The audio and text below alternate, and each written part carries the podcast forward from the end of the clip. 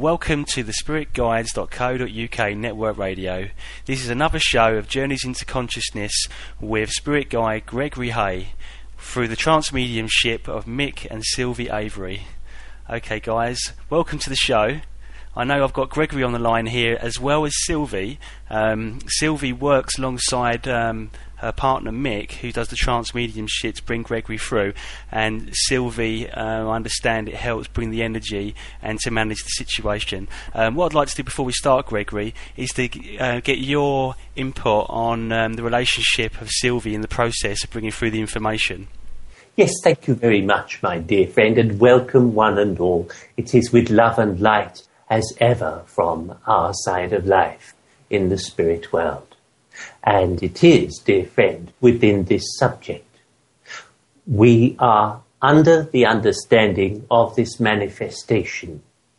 For many people who create or practice trance mediumship or have that availability, there are oftentimes many different sources of that energy. Different spirit guides work in different ways, different combinations of energy from the spirit world as well as this particular team who may be working with them are inherently different and unique. This means to say, dear friend, with our situation here, within what we had understood from the outset that we would have to do was the main logic behind it was to remove our friend's uh, consciousness. That meant that we had to completely make it so that he vacated his physical body. There we have it then, an empty physical body. What now? The situation had to be brought about during uh, many, many sittings to do with at least 12 other people, sitters, giving their love of the situation that Sylvie Little Bird was actually sat at the uh, the left hand side looking at the medium from an audience point of view, but at the front. The reason for this was so that we could manufacture and structure an energy vortex uh, syntax, which was uh, like a, a, a held focus of energy that we created in the spirit world to allow a kind of a staging post, if you like, a sort of a halfway house between ourselves and uh, our dear friend's physical body. This was, in fact, structured very precisely because our friend Little Bird is a physical medium. And what we required from her was a certain form of ectoplasmic force that withdrew from her solar plexus and from the stomach area. Sometimes, uh, to begin with, in the early stages of development, we had to draw it from her throat and from the esophagus, generally, uh, which was uh, uh brought about through the uh, different temperaments of different kinds of situations that energies from the spirit world were reaching down and encouraging to, for her to create. This meant that because her study had been purely and simply within physical mediumship, it meant that these forms of ectoplasm were then enabled to help us to initially structure the vortex that we were then going to use. It is incidentally situated to the right hand side of our dear friend, uh, the medium in question, the vehicle, and that uh, it is situated approximately three feet away to the uh, at a 45 degree angle from our friend's uh, right hand shoulder. This actually, during the development stage, used to be seen at times by other members of the circle group, being that the whole situation was developed in red light conditions. Uh, the reason for this then was so that I myself and many others who were in the initial stages of his development would be able to come through and make themselves known, either physically, in the sense of uh, actually uh, facilitating themselves upon his face or by the side of him, but using the same vortex situation to enable this to be facilitated and to be created.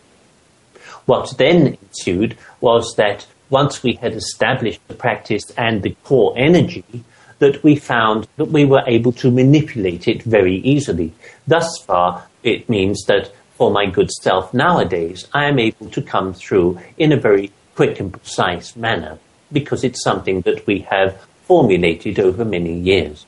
Then, subsequently to that uh, specific circle devol- devolving and um, breaking apart, we continued with that work within the home circle group situation, as there were two other people who helped to engage in this process, and that it is through the energy of Little Bird that we were enabled to continue to build up the process. I understand, in fact, that many people, uh, where we took the situation to Stansted Hall, were actually enabled themselves to see it, feel it, and view it, whilst it was taking place, whilst we were manifesting our my dear self uh, within this situation. The whole purpose of this was for clarity, so that we did not use anything to do with his conscious physical mind. That all that we use is the actual physical apparatus of the uh, the throat um, sometimes now we use the head and move it and that kind of thing. We an- analyze and manipulate the hands and the arms and that kind of thing and upper torso. But that is generally all that we need to use in this kind of setting and situation. This then allows for uh, the whole of the transparency of our work to continue. So, with your consciousness now in, in Mick, do you see through Mick's eyes? Do you experience? No. You don't. Okay. That would not be a permissible situation or act because it would withdraw away from the central tenet of energy we are uh, correctly analyzing and engaging with. So, so where are you right now? What, what do you see right now where you're situated? Oh, I can see both our dear friend and little bird sat at their desk. I can also witness the machinery and different aspects of it, as well as I can see the actual uh, uh, tube, etheric en- entity, which is coming from Little Bird's solar plexus, along with her own etheric bead, of course. But I can see that that is also coming and, and moving over to the vortex situation energy, as I say, to the right hand side of my dear friend here, which is as you were facing him to his left. Okay. Um, one of the questions that I wanted to go into this week that I didn't really delve into last time was that you mentioned in the um, halls of learning um, where you, I think you, I believe you met your mother um, and she got you involved in the group in the halls of learning or something like that. And you, you mentioned that you were involved with um, another race of beings that um, that you worked with, and I just wanted to get a, a, a greater understanding of who these these beings were um, and how they lived, and you know your relationship with them. Well, my dear friend, the point I have to make here is that first of all, my mother actually took me to the doorway of the halls of learning. She didn't come in with me, purely and simply not because it was not her focus to do so, but she had other things to do and had been required by those within the White Cloud group and within my own halls of learning that I come in and manifest this situation myself. The energy of those that I met immediately upon my uh, gathering into the halls of learning were really to do with the various beings uh, upon the hall of information, which is the main uh, desk that one actually comes to when you first alight into the halls of uh, into the main hall of learning. The hall of information is where you actually obtain the various different books or whatever it is that you may wish to manifestly move through or move uh, in some way dissects that information coming from it. The very different beings that I met and that have continued to meet are really many and varied. It is not one type or situation, but a whole cacophony of different situations because all species are met together. It's quite different, really, from the vibration that you have in your physical life and in the connotation of the physical life because you think that you're at the top of the tree because you're figuratively the most intelligent. But that's only figuratively speaking and within many aspects of physical life, which of course uh, human beings have become uh, sorely uh, missed purely and simply because human beings do not resonate with the same frequency that they did when they were, shall we say, perhaps living in harmony with the planet. So you have many different situations of different energies and different beings that you meet with, many of which you do not entertain. And you don't entertain them because they don't entertain you. Perhaps they're of a completely different vibration, which would mean that you may not even see them. All you see is the book that they're reading floating in the air. And so their energy would not actually necessarily be uh, opaque to you, would not necessarily be visible. It's not because they don't want to be seen, but because you are of a different vibration.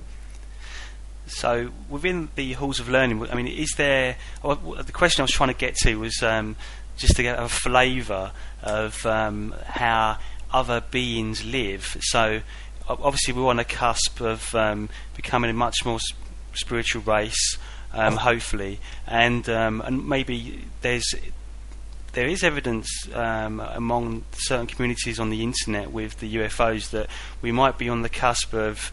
Um, I don't know, sort of coming out in the open at some point in the future with other races that seem to be visiting us. Um, there seems to be some whistleblowers that are coming forward to give evidence on that. So I just wondered if there was your relationship with these beings was because they had in some way some relationship to the earth in, in the current period. Well, yes, in in some respects, my friend, but what I'm saying is that the halls of learning to you as a being are going to be to the extent to which you can accept. Now, it may well be that some other person who perhaps has been shall we say, they've led a completely different life to you. Let's say then that they are fixated on some kind of other religious instruction or something like that, and that is their central point of focus. This means to say then that what they expect to see within the halls of learning, maybe they're only just taken to a small aspect of it. Then what they see themselves are to do with perhaps a certain kind of situation of relativity.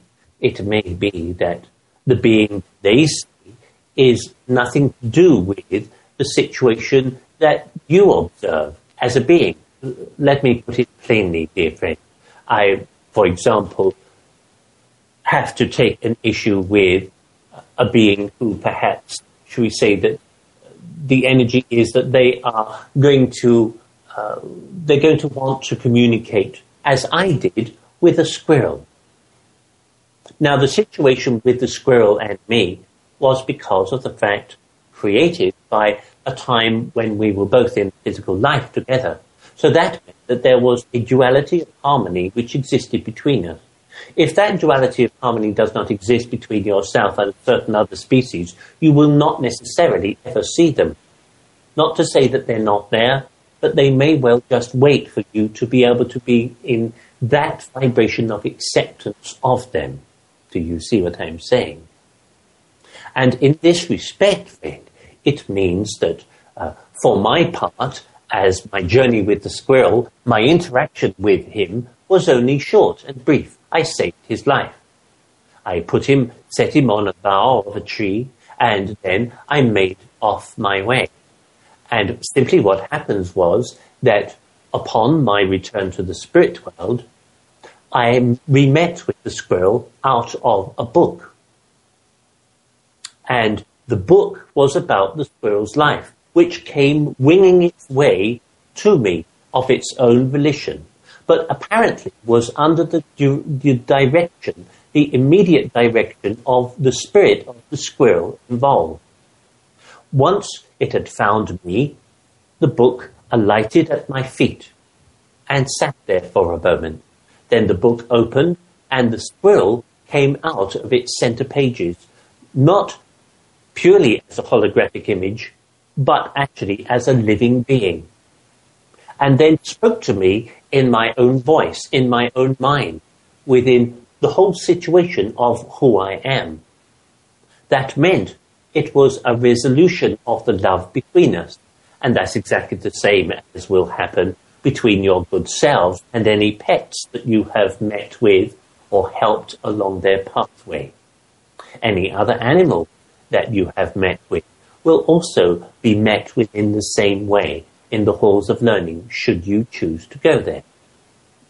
If you were a being who had practiced in your spiritualization connectivity with certain other races not of physical earth, it may well be that some of those beings are there upon your passing. It may be that they're not. It will depend entirely upon your resolution of how you manage to access the energy of yourself and benefit for both of you was accrued during your relationship. You see? I, I do, yeah, I do see. I understand where you're, you're, coming from. I guess what I was trying to um, get from you was whether you had any experience of other races that you could give. You know, like. Um, I understand. Well, my dear friend, uh, I have had experiences of uh, certain races who were of uh, different forms, uh, particularly to do with different kinds of OPEC. As many of you are actually of OPEC race and originated in that way because of being a, a part of the purity, the pathway of that which you understand God to be. So many OPEC beings had actually resonated very deeply within the situation of their life experience, and oftentimes I have met with many who had uh, created then much many further pathways for others to develop on.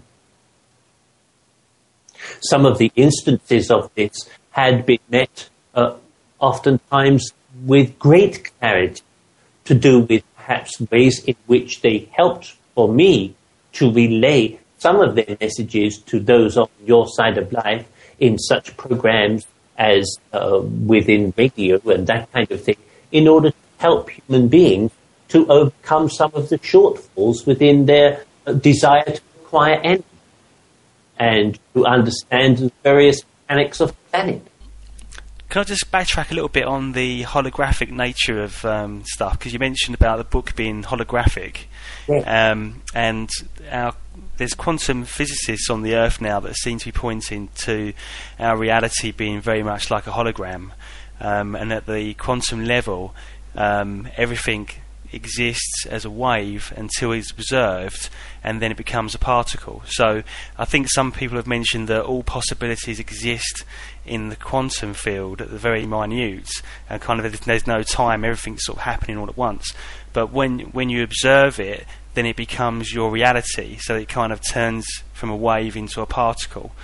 Um, but that would mean then, dear friend, that it doesn't really turn in from a wave into a particle, but is only the aperture of the consciousness which allows it to do so within your own sphere of light. Otherwise, surely you are defining that things only become reality because you are present, when in actual fact they're reality all of the time. It matters not whether you are present or not. What matters is the engagement within the vibration index of what is. So, I say to you, dear friend, the truth of it is that uh, one may paint something as a holographic image because it enables a being to understand some kind of prefix of energy and what that energy means. But in actual fact, a holographic image is not a waveform, but actually a, uh, a subsequent set of neurological pathways and neurons and protons, which then enable the clashing together of certain indexes to allow you to see it. The point is that in the waveform that you speak, you, if you look at yourself, friend, you yourself are a waveform. That doesn't mean to say that just because somebody else sees you, you are no longer a waveform. It means that their vibration does not see you as the waveform because your waveform vibration is in a different dimensional state. It's not in the physical reality. So is that is that like looking at us as pure energy? So we are energy, but at the Yes. same time we're also physical matter as well. Yes, but you're only presently physical matter. My point here, dear friend, is that once you transfer the essence of energy, that means that your spirit leaves your physical matter, the whole situation becomes moot, purely and simply because that which was physical matter dies. And the, the subsequent energy of what was in your cells and what was your DNA, well, the DNA is still there, but the vibration from it, from the living tissue, and the, the whole interactivity with your spirit is actually no longer present. And that is what brings the vibration. So that means to say that when you, your physical body becomes dead and deceased, no longer active, does it mean to say that you are watching the decay of your cell memory at the same time? Well, physiologically, you are. But what you are actually observing in this whole state of it is that the actual vibration of your spirit and of your consciousness, which was within a given parameter from one part of the index to the other, that is the boundary of the being that you were or that you assessed to during your physical life, after that time, you, your beautiful consciousness, hopefully, and your spirit were joined together. And in fact, your, your consciousness coated your beautiful spirit. So it may well be that because of the fact of the status of your life, your consciousness, possibly negative, actually coated your beautiful spirit, which meant that the vibration index wasn't perfect. The reason why you see one another at this present time is because you're of a similar vibration. If you look for your spirit consciousness, where is it? Many people would say the weight of the soul identifies the depth to which your spirit consciousness has accessed or evaluated at this time. But that cannot be because the soul has no weight.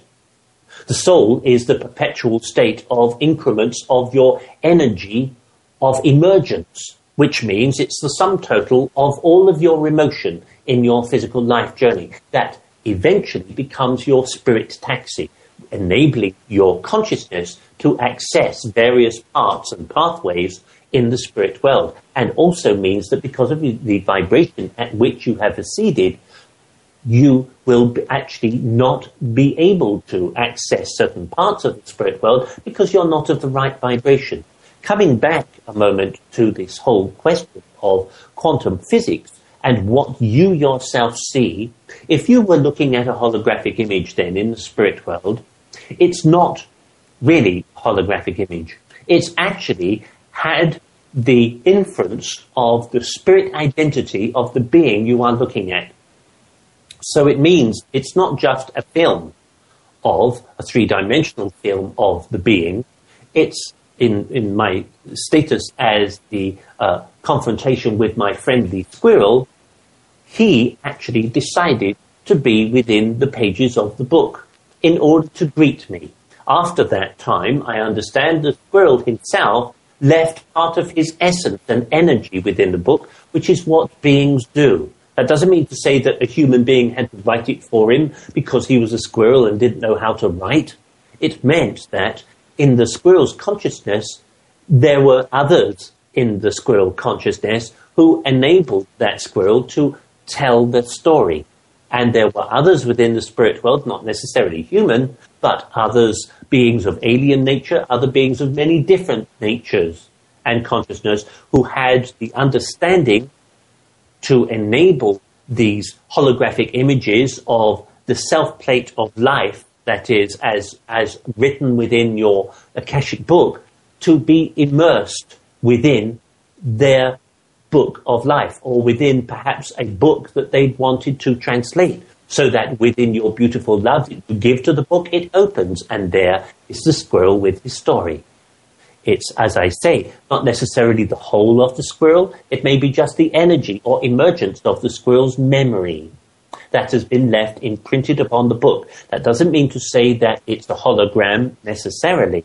It means that the spirit of the squirrel and the energy of the squirrel's consciousness is embedded within the plate, within the actual page of the book itself, although it's only a micron thick or even less than that.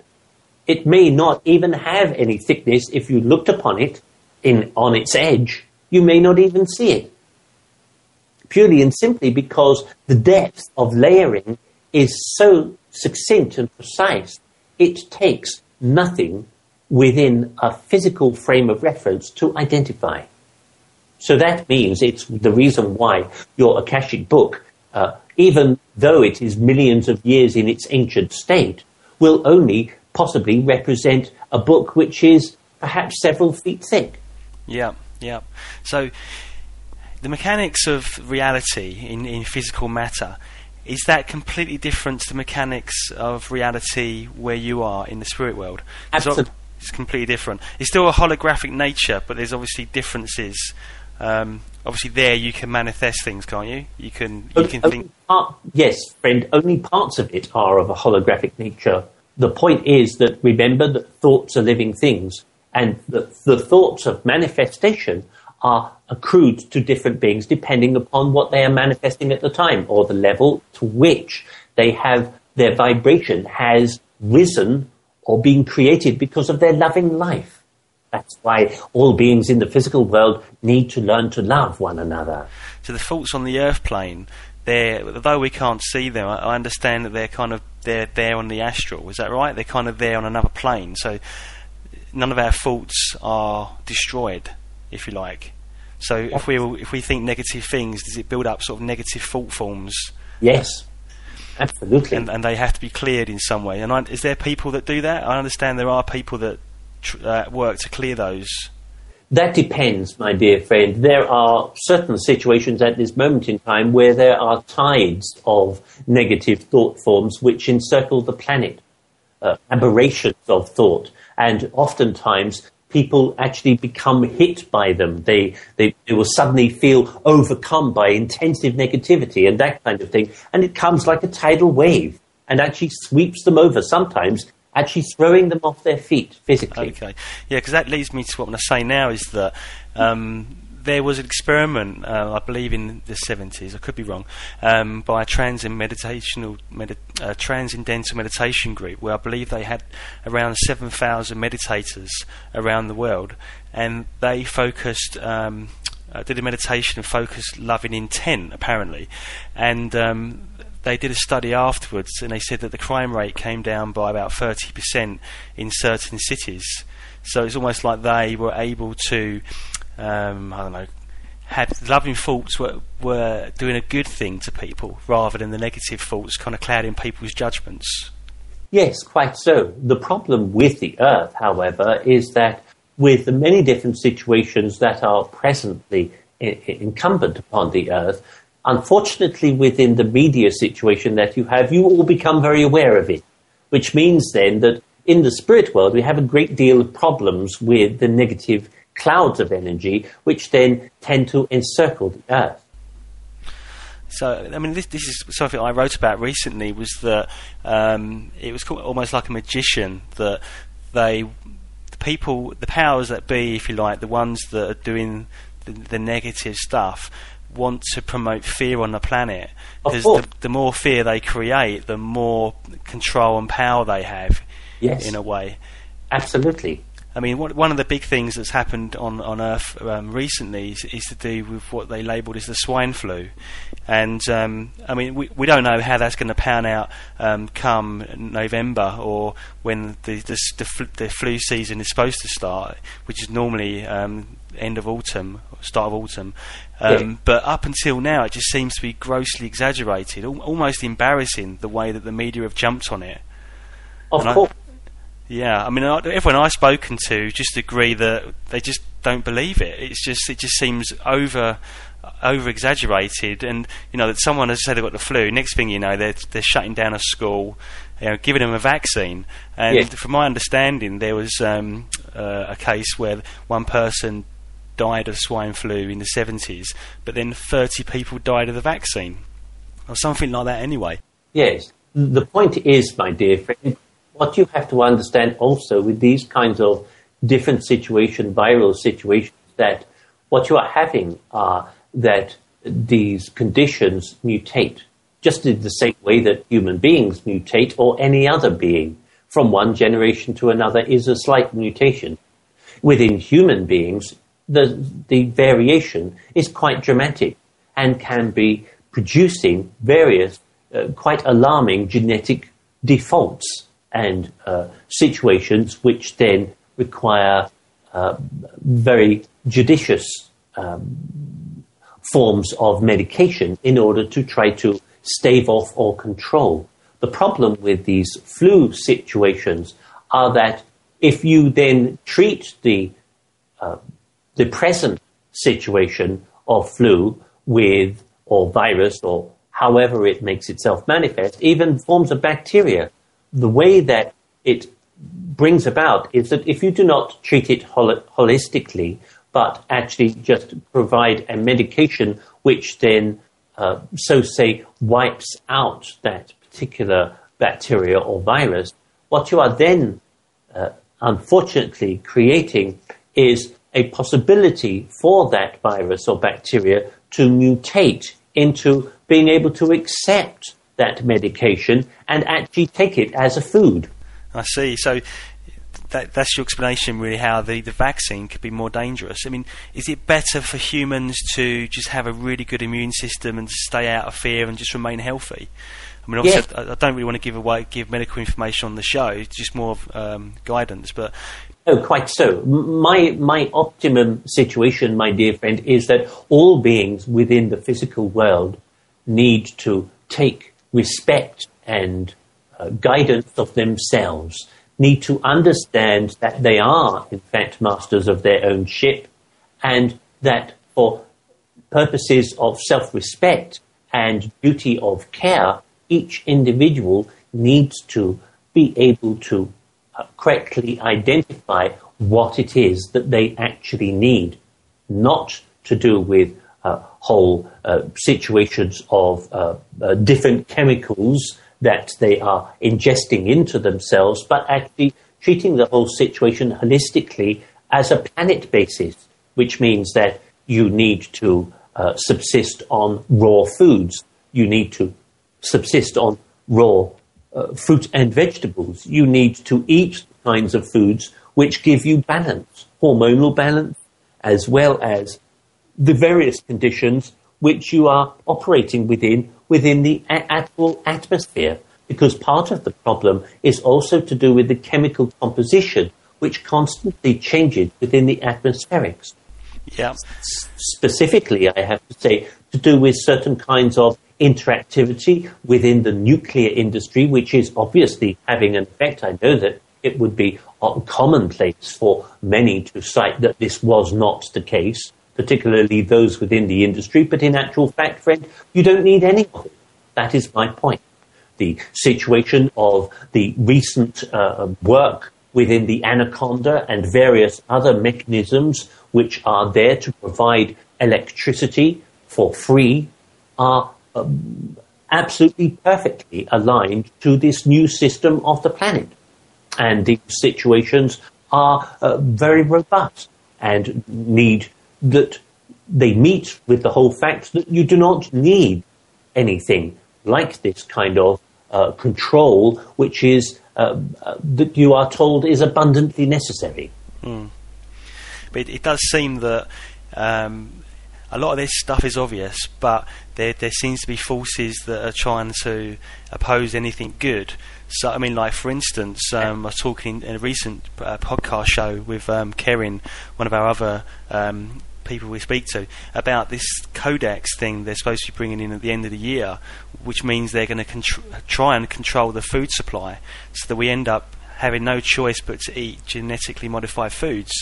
So it seems that although we're going through a time where people are kind of wising up and waking up to what's really happening, it seems that there are a few that are really, um, you know, trying to keep everything under wraps, you know, or just, uh, I don't know, they're they're suppressing things more and more and more.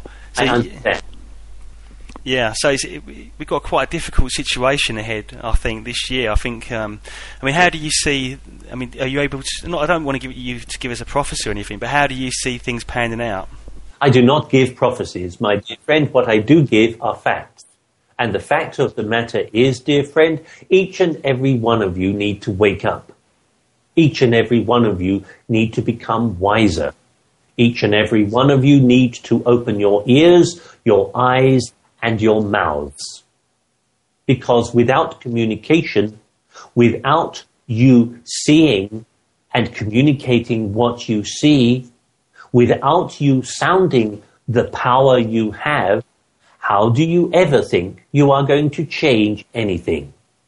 If you keep all of this under your hat and you walk around like church mice, you will be ending up with a dry, deserted, and dusty church and no mice.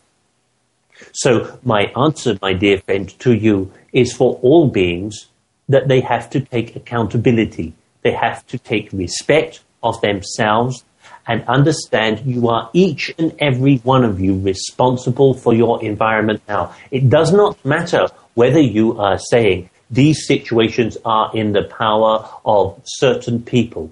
They are only obtaining that power and maintaining it because you allow them to.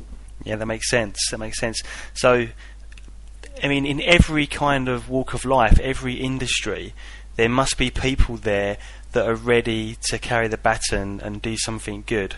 It's like one person can't do it all, but everyone's kind of positioned somewhere to do their bit if they're ready to just take the challenge on and wake up. Is Part of the problem, though, my dear friend, is that each and every one of you think that you're on your own. And that is the division which has been created. Yes. I mean, I've, I've had a you know, recent um, prob- not a problem, sorry. Um, I was studying uh, a, a, secret group that was uh, meeting in Athens recently called the Bilderberg, and um, I was amazed to see that there was nothing in the newspapers. Um, but it seems that we're, we're going through a, a time of transparency, and a, a, lot of channelers seem to have come through saying, yes, this is the year of transparency, things are going to start coming out, and we're, we're kind of witnessing that. And it seems that the expenses thing in the UK seems to be about transparency, but but I do have my suspicions because although that's being plastered through the press on on the news and nothing else is coming through, the real secret stuff, which is almost by the, the people at the very top of the pyramid, is not getting reported anywhere. So is it really transparency, or is it really people still hiding stuff from the public? But yeah. it, you know. It, it's just you know I did a search on Google as well to see how many people reported that event, and the only people that reported the event was just either spiritual or conspiracy theory websites, and only one newspaper reported it, and that was the um, the Guardian, who sent along a comedy writer to write about it, and even uh, a week or so after that event, it's still the same picture, so yeah. it can be very frustrating, you know and I do, obviously I know uh, quite a lot of people I know are doing their bit as well.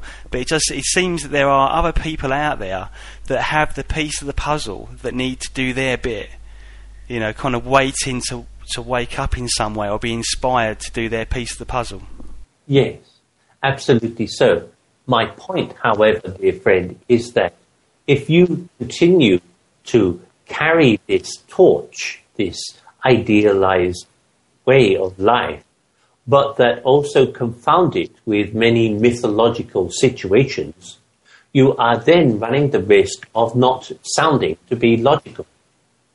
So part of the problem that people have in the gift of being far-sighted, in the gift of uh, exposing such situations, is that you have an identity crisis. And the identity crisis stems from the fact that within the mainstream media that you have, it is already slanted and within the, the auspices of uh, consultation with those in power. That means to say that it is already organized against those of you who think that you want to have a free voice. My point here, dear friend, is that this then is perpetuated because people continue to cite mythological situations without gathering true facts. the facts of the science of matter, of how you evaluate something, is in a sense mislaid. It's as though many people, as soon as they become spiritual, leave logic out of the window and that it's run away from their lives. And that all of the situations that are talked about are either illogical, do not add up, or that the situations are in defiance of the natural laws of physics or even the physics of anything. So what you have to look at is how it is that you approach this and how it is you present it. You have to present it in such a way which is logical so that many other people, not just those who are spiritually awake, but those who are spiritually mothballed as well. You have to be able to wake up those who are uh, deep thinking um, of some other dogmatic principle that they too understand what you're engaging with, rather than you are perhaps sometimes clouding the issue or clouding the judgment with some other spiritualist material which actually has no bearing in truth or fact. So part I'm saying that what people have to do within this spiritualization community, they have to make sure of their facts. Okay. Well, I think I'll try and move on to something else now. Anyway, uh, maybe something a bit more positive. Um, and I'm not being negative, my no, dear. No, no, no, no. Just yeah, just to keep a balance on the, on the show. Pick up.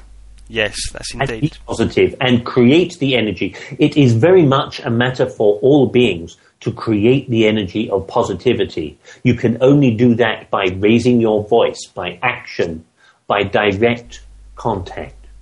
Okay, question I've got is um, is our relationship to um, the sun. I understand that the sun is a sentient being, as with all, all, objects in the universe. So everything is a sentient being with consciousness. Um, and I just want to know the, the, what the relationship is with the sun and our planet, because at the moment it seems that the, the sun is going through a period of time where there's no sunspot activity whatsoever, and, and I just wondered if there was a, a spiritual uh, meaning for that. It's actually not a spiritual meaning uh, meaning for it. It is a chemicalization a reason for the activity to be quieter at this present time than it would otherwise be. Do not forget, friend, that at present you are being closer to the sun. So it actually means that certain parts of the earth are actually benefiting from less activity upon the sun's surface. The chemicalization that is happening at this present time uh, is the combustion of how it all works. The problems that you have and are facing are really to do with the flares and to do with the uh, various sonic winds which come from this kind of uh, filtered light, if you like, and the various barriers that the Earth itself is uh, inhabitant with in its place. The whole purpose of the uh, ozone layer, for example, and everything else is actually to do with deflecting certain harmful aspects of the sun's rays within any part of its activity the problem that you face at this time is that these barriers are breaking down. So that uh, what you have at this time is not necessarily that the sun is going through some uh, spiritual sleep, but that rather it is a chemicalization, a, a different situation which is happening because of the balance within the ingredients that make up the sun's uh, ro- very robust energy. Uh, the problem for the Earth in the, the same time is the gradual change of aquatic energy and the uh, very uh, fact of its uh, dissolution with carbon within its state. So part of the problem that is happening at this present time as far as the Earth and its environment is concerned is to do with the sun's activity upon it, uh, being that carbon is being uh, fixed and held within the water's surface and within the water body itself. This in- inherently brings about problems for Gaia, for the energy of the spirit of the earth, as well as the energy for the sun and all of its surrounding planets. So, is this problem also um, apparent on other planets in the solar system as well?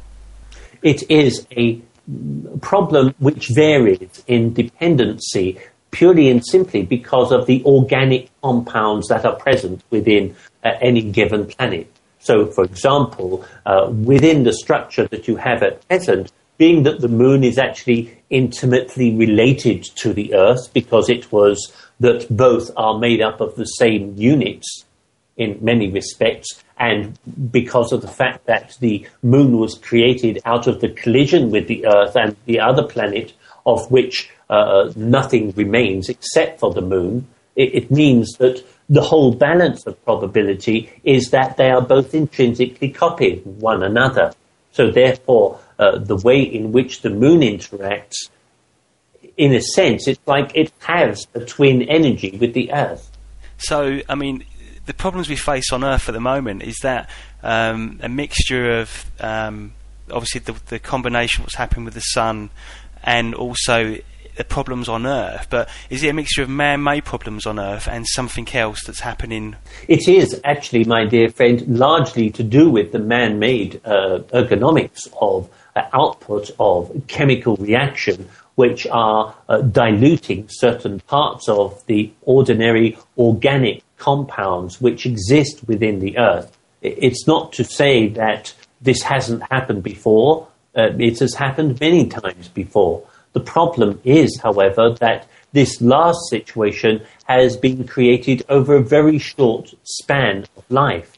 In, in, in as much as the exact same situation of, shall we say, for example, the um, the Ice Age was created over a very short space of time. And that whole situation was uh, brought about because of various uh, situation strikes of uh, material which was once a part of the moon, as I say, because of the fact that the moon was actually inherently uh, uh, two planets the size of the Earth. One was the Earth and the other was the other planet, which then, upon collision, it became that the moon was all that was left of it the rest of the debris, of course, is maintained within the various meteoric fields and various other fields of debris which surround the solar system and various other planets. Was the planet inhabited at the time? No. No. No, indeed not. Was, was that around the birth of the solar system? It was actually some. Um, it was actually at the point of where the Earth was 4.63 billion years of age. So we've got we've got some big things that we need to do on, on planet Earth right now, don't we? Absolutely. As a, as a race, as a race of people. Yes, but it needs to be a very positive voice. You see, yes. the point is that you, we are just understanding and observing at this present time that with the many different inputs coming from those on our side of life, uh, actually from uh, many of people who had uh, once lived a physical life and are now presently perhaps uh, uh, employed in being a spirit guide to many different engineers, chemical engineers, scientists, and that kind of thing. For example, there is great work at this present time to do with various beings. Um, to do with their exploratory uh, understanding. Uh, even the fact that they were scientists and, and, engineers in their physical life, they're bringing great worth to many people on your side of life. We can see quite clearly that this is having a very positive effect, not taking away from any of those engineers and scientists presently incumbent, presently experimenting within these different features. But it is to say that many of these situations are arising purely and simply because we all recognize the need to move forward and to engage with a very positive energy which is free. I think yesterday, um, from recording this show today, yesterday there was um, a nuclear explosion in uh, North Korea, detonated a bomb, didn't they? Yes. Um, and I just wonder how because Mother Earth, you know, being a sentient being herself, how she would react to something like that. You know, what I mean is that taking us back? You know, we, it seemed that we was all moving forward, and then they go and detonate a nuclear bomb. Yes, I understand that, but it only will take you back if you let it. The point yeah. is, you must not be swayed from the eye of the storm. You must meet the storm head on. This is the way that humanity will actually move forward is by absolute uh, understanding of that that's what they need to do. The most positive thing, for example, that human beings could do would be instead of gathering an army to fight one another because of their beliefs or rites of passage, would be to employ an army of the world to protect places like the Amazon rainforest, to clear it of all of the criminals who are uh, denuding it and taking away the lungs of the earth. I can see that, but it's obviously getting into the media, isn't it? Most people believe what's in the media. So if if the media was to say, "Let's go and do something," then people yeah. believe that and and go, "Yeah, that's a great idea." But it's getting those ideas out into the mainstream media, which people believe so much. Absolutely, that is true. But the point is, the only way that you are going to be able to deal with that, to really deal with it, is to speak of it, is to uh, announce it, to create the energy for it. Um, just want to talk more about um, uh, autism now, or yes, is that okay? Just different subjects, really. Um, just about the, the, the, children that are coming through that just yes. seem to be different, and you know, what, what's your view on, on this subject? Albert Einstein was autistic. I mean, it doesn't surprise me. most yeah. of yeah. most, my dear friend, of the situations of energy, of new thinking, and creativity are created by autistic people.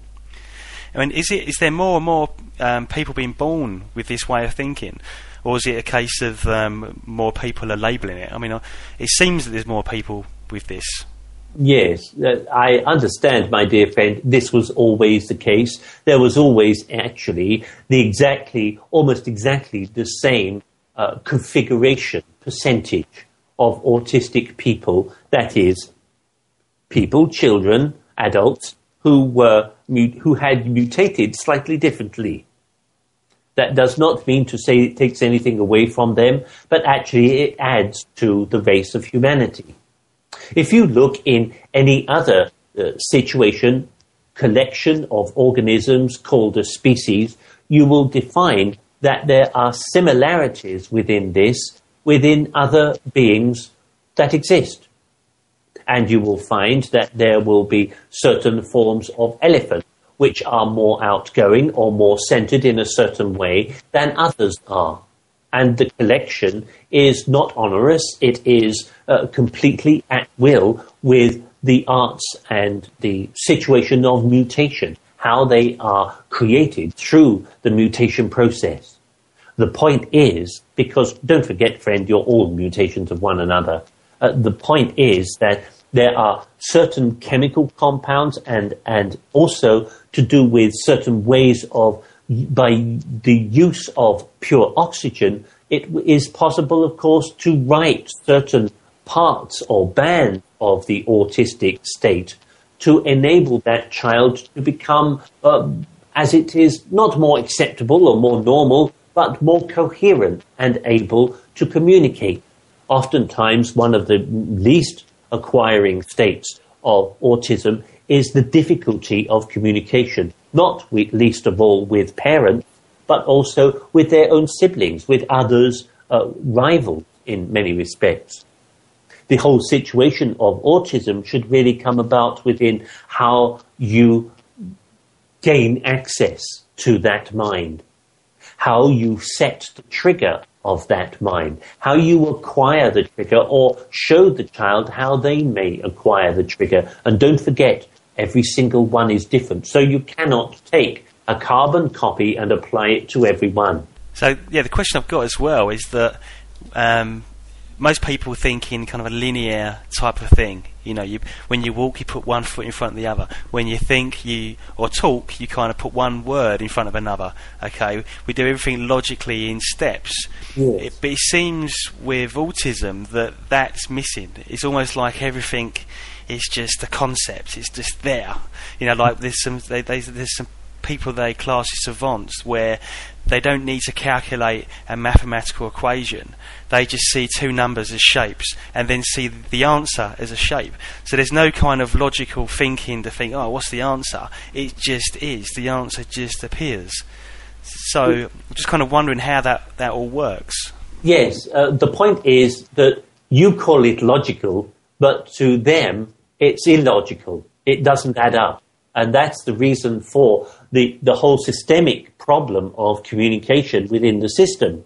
Because what you have is that you're coming from a linear time field and thinking within the logical aspect of, uh, in exactly the same way, that of the time that it takes you to put food from your plate into your mouth. You gauge everything in that way, in a chronological order. That means to say that everything are parsecs of a movement or parsecs of a thought, of an aspiration, comes in the uh, equation of moments of adding up a way forward. Within autism, what happens is that it's a different spatial awareness. You do not have linear time within autism. It doesn't exist. Only at the points where your time field and theirs meet. The reason for this, dear friend, is because they're co-interacting with their spirit. And their spirit, your spirit, is not in the linear time field for one moment.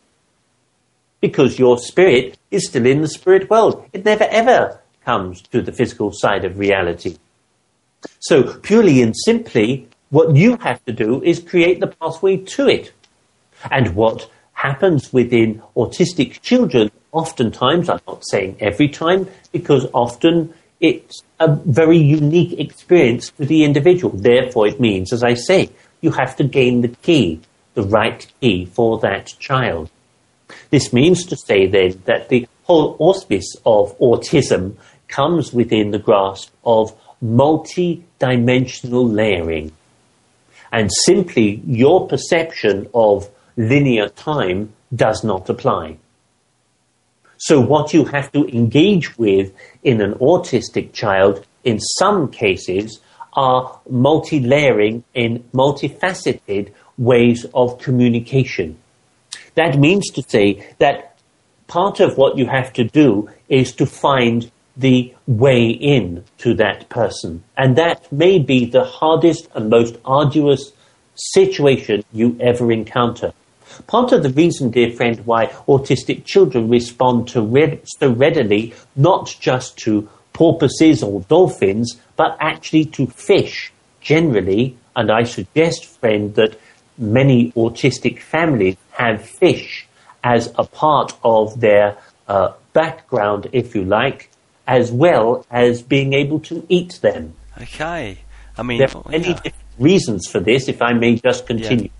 It's actually to do with a fish's spatial awareness, which is different, doesn't form in linear time because they don't have the memory for it.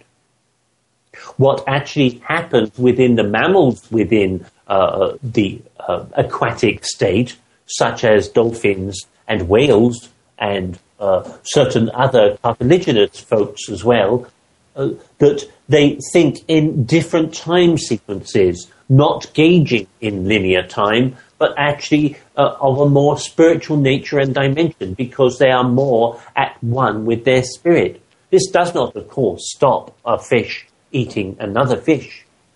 What happens is they do not think about why they have to do it. They simply do it in order to survive and do not think of the consequential actions of their activity.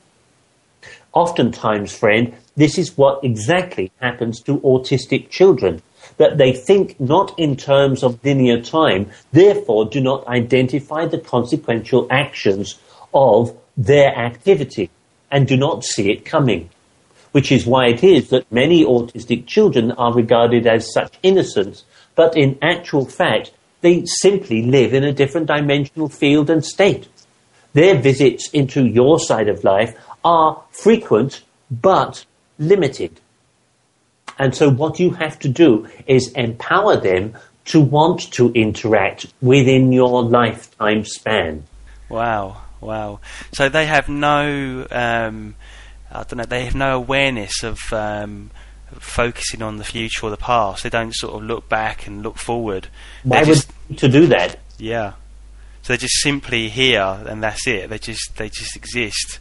Yes. You will find, for example, dear friend, that once you obtain the key to an autistic child's mind, to the right frequency, to the right responsive state, that is positive, abiding, beautiful, and poetic, you will find a great revelation in every single one without exception.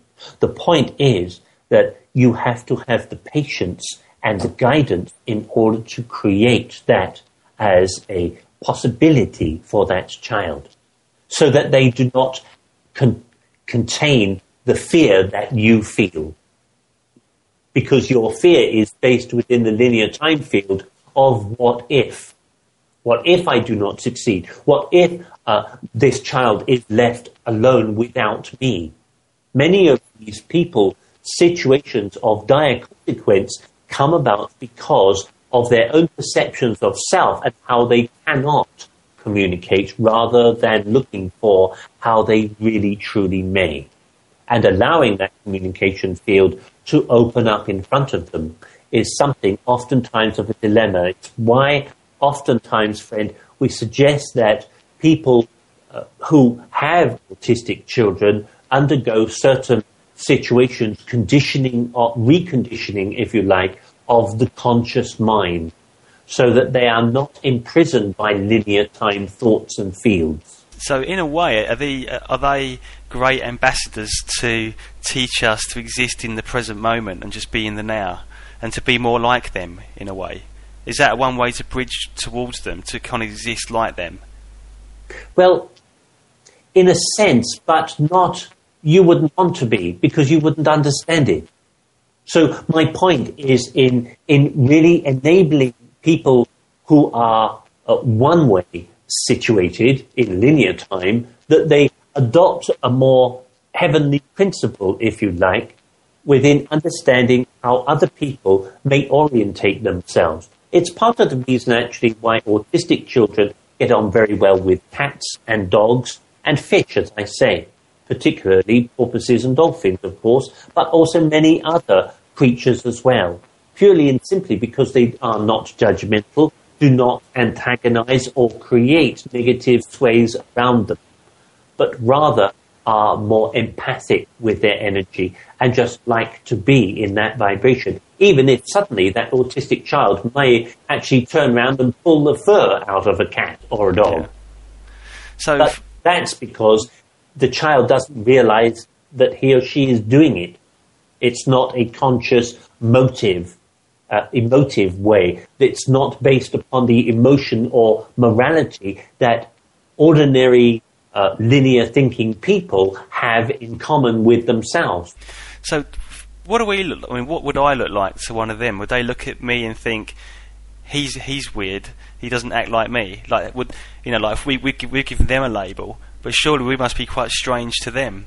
Absolutely, yes. Like looking at a person with two heads.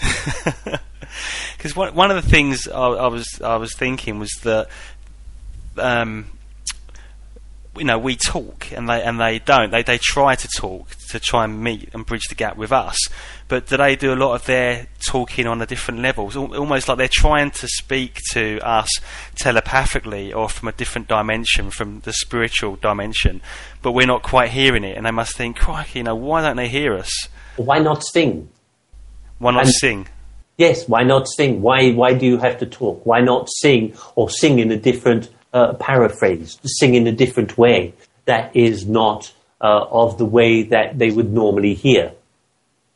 So that they sing, so that you sing, perhaps using Dharma phrasing, for example, in the way of repetitive movements and repetitive sounds of vocalization, which are in fact very empathic to the soul, very empathic to your spirit, and for its united state. So, in actual fact, dharmic revolution tends to happen best when you are allowed to not know the words that are being said, but the energy that you feel from the saying of them. Yes. So, are they in tune with the energy of the word? So, whether I say something um, or sing it, was singing would create a better energy for them to understand. Absolutely, yes. Okay, so that's interesting. That's interesting. So don't. It's not about the words as such. It's about the energy. They can translate that. Absolutely. Don't forget, Fred, they don't think in linear time, or at least not all of the time. They have little windows of linear time where they correlate, where they uh, understand, but it's only to the perception of, uh, depending, of course, upon the additions of their uh, of their condition. Perhaps it may be Asperger's, perhaps it may be some other situation which is very grounded or very atypical, which Yeah. means that they will uh, perhaps think in mathematical terms and perhaps actually collect uh, certain situations which are completely, by observance, completely horrific or obsolete or ever. Uh, they're completely unbiased to anything else other than this one quantum uh, situation which is heaped up in front of them. And purely the reason why they do it, it's not that there is a repetitive state that is there set to just annoy you. It is there because they are benefiting, benefiting from all of that collective evidence. Yeah. So is it the physical brain that um, makes them who they are in this respect, or is it their consciousness that's doing it? It is not the consciousness, it is a chemicalization of the physical mechanics of cell structure and activity. Yeah. So they they chose to come into a human vehicle that is that way. No, No. that's a complete myth, my dear. Okay. okay. Autistic children do not choose to come in and have a life which is uh, disorientated and disordinary. Uh, people do not come in and choose to have a physical life which is of a uh, disability or that they have no legs or no arms or anything like that. That is purely the governance of physical mutation. And how that originates is not necessarily known to that spirit who is going to have a physical life. Okay. I mean, Because would then depend, the, that would then, I'm sorry, depict for you that spirit and that all life is, in a sense, at the behest of someone else. That means you do not have a free will experience, where in actual fact everyone does. It's just a matter of how you cope with, not a lesson for everyone, but how you cope with the situation of evidence of your physical state. Are you going to be able to overcome this? Isn't a test. yeah. It's not for everyone else to see. Oh, look how that person overcame that, or look how that person passed because of that condition that they attracted to themselves from some previous life is simply not the case. That's a, a, a a- disgusting situation, revelation to place upon anyone. So, And yeah. it is something of anathema to the human race. So before we come into before we come in uh, from spirit side, I mean, is how much are we aware of the life we're going to lead? Is it just a general blueprint on some of the things we want to do in the lifetime, or is it? I mean, how how much is known? It's not a generalization, friend. Yeah. Every single being is unique. For some, it may well be that, remembering, of course, that for some, it may well be that the whole ascent of uh, their consciousness will be com- fully conformed and remembered from the moment that they are physiologically born. That means to say that their consciousness is in step with and in synchronicity with their pure, beautiful spirit. Therefore, there is no uh, disarray, there is no disability, there is no uh, situation where the communication does not falter. So it means that pe- person and that life is in constant ebb and flow with their spirit. On the other hand, you would have most normal people or people who are mostly born within the constraints of physical organization whereby their whole energy and emphasis is on their relationships or on how they are managing to manifest. What of then the child who is born to child, to uh, uh, parents of Africa who lasts but three days and then passes to the spirit world? It is because of the fact that human beings discern it that child must reach seven score years and ten or some other such situation whereby you make parity with it.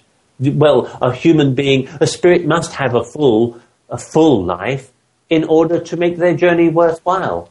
But that means that you are placing judgment and decision making upon that individual who may have only wanted just purely to touch the earth and then return once again to the spirit world because that's all they wanted to do. Thank you very much.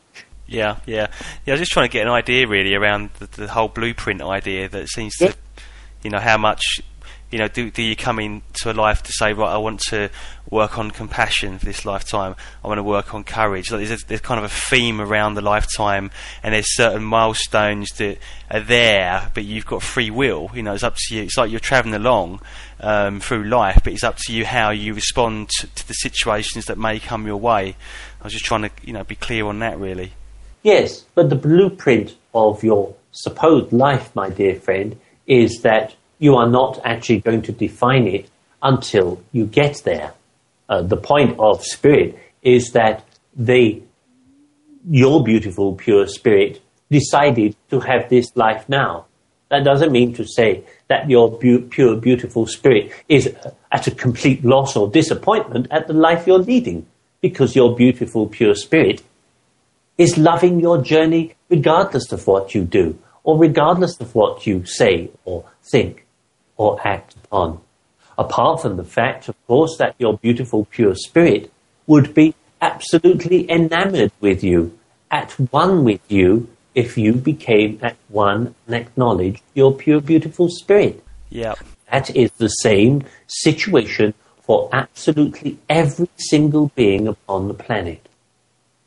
Regardless of whether you take the persona of a human being, or a marmoset, or a chimpanzee, or a gorilla, elephant, fly, or flea. Okay, because I, I guess you know what makes one soul come into a life of absolute luxury, um, having everything on a plate, and then one soul coming into abject poverty and, and abuse. You know, That's not the choice of spirit. yes, It's yeah. the choice of physical people's power over one another to make that the condition. The problem is that humanity has not yet awoken to the fact they are personally responsible for everyone else's journey. yes, it's it's really coming back to be you know treating everybody as one, isn't it? We're all connected. And I f- Absolutely so. Yeah. I, mean, I, f- I think that's the, the wonderful thing that may come out in the future with the quantum physics because that does go some way to um, putting a science around the connectedness of all people. Yeah. it? So, Yeah, absolutely so. Love is the supreme energy of all things. That doesn't mean to say that because uh, different species eat one another, that that's necessarily what they want to do. They are in the position of evolution to do that. A lion would love, as I say, to have a knife and fork or to have a gun, perhaps, to shoot its own quarry. It doesn't want to chase it down and rip its throat out. I guess the difference with human beings is that we consciously make a choice to want to eat an animal. It's not like it's survival and, an instinct. We, we, you know, sorry, go on. It- That is true. It is also true, my dear friend, that human beings make the choice to have fun to shoot other animals or to kill or dismember other animals and to bring suffering to them. Yes, and that's that's completely wrong. And the thing is, from their mind, they justify it as if it's right, don't they? Yes, quite so. Yeah. The point is that you would, wouldn't you? If you really inherently thought that, why would you bother doing it? Yeah. So that's the thing, isn't it? I mean, where does compassion come from in, in each of us? I mean, is compassion something that we, you know, why does so that's what I'm saying, why does one person have compassion and another doesn't? Is that something that that person's worked on for a long, long time? You know, some people seem to be born inherently evil, don't they, or, or nasty, But they're not. but they're not. No, they are not. They are taught to be. So it's like life experience that's taught them to be that way. Yes, absolutely so.